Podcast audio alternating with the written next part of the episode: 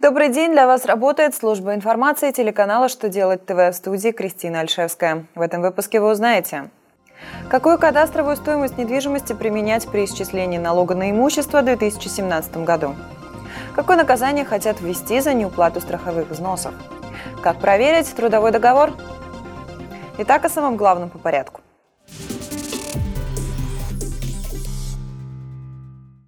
Очередное письмо Минфина будет интересно тем организациям, которые уплачивают налог на имущество, исходя из кадастровой стоимости недвижимости.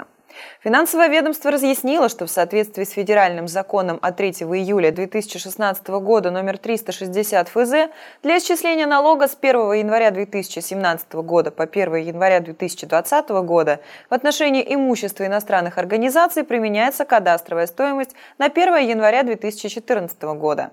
А в отношении иных объектов нужно взять кадастровую стоимость на 1 января года, с которого в региональном законе установлены особенности налога на имущество по кадастровой недвижимости.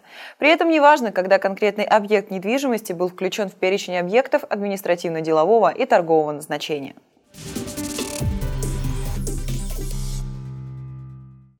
Должностных лиц организации, а также индивидуальных предпринимателей, уклоняющихся от уплаты страховых взносов, депутаты предлагают наказывать по уголовной статье.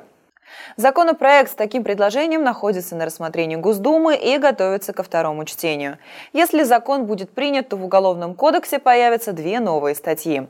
Уклонение от уплаты страховых взносов в государственные внебюджетные фонды страхователя физлица и уклонение от уплаты страховых взносов в государственные внебюджетные фонды с организации. В соответствии с ними неуплата взносов будет чревата обязательными или принудительными работами, лишением свободы, а также штрафом. В частности, предпринимателю за недоимку по взносам предусмотрен штраф в размере до 200 тысяч рублей, либо в размере заработной платы или иного дохода за период до двух лет.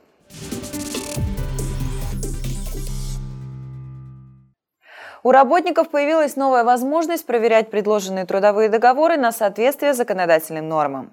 Новые сервисы, которые запущены на порталах Роструда «Работа в России» и онлайн-инспекция.рф, имеют одно название – «Проверь трудовой договор», но разные цели – Первый направлен на помощь россиянам, которые только планируют устроиться на работу и нуждаются в проверке трудового договора. Второй создан для работников, уже заключивших трудовые договоры.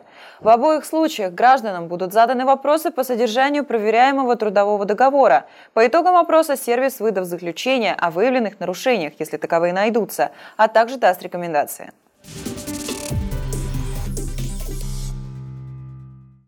На этом у меня вся информация. Благодарю вас за внимание и до новых встреч.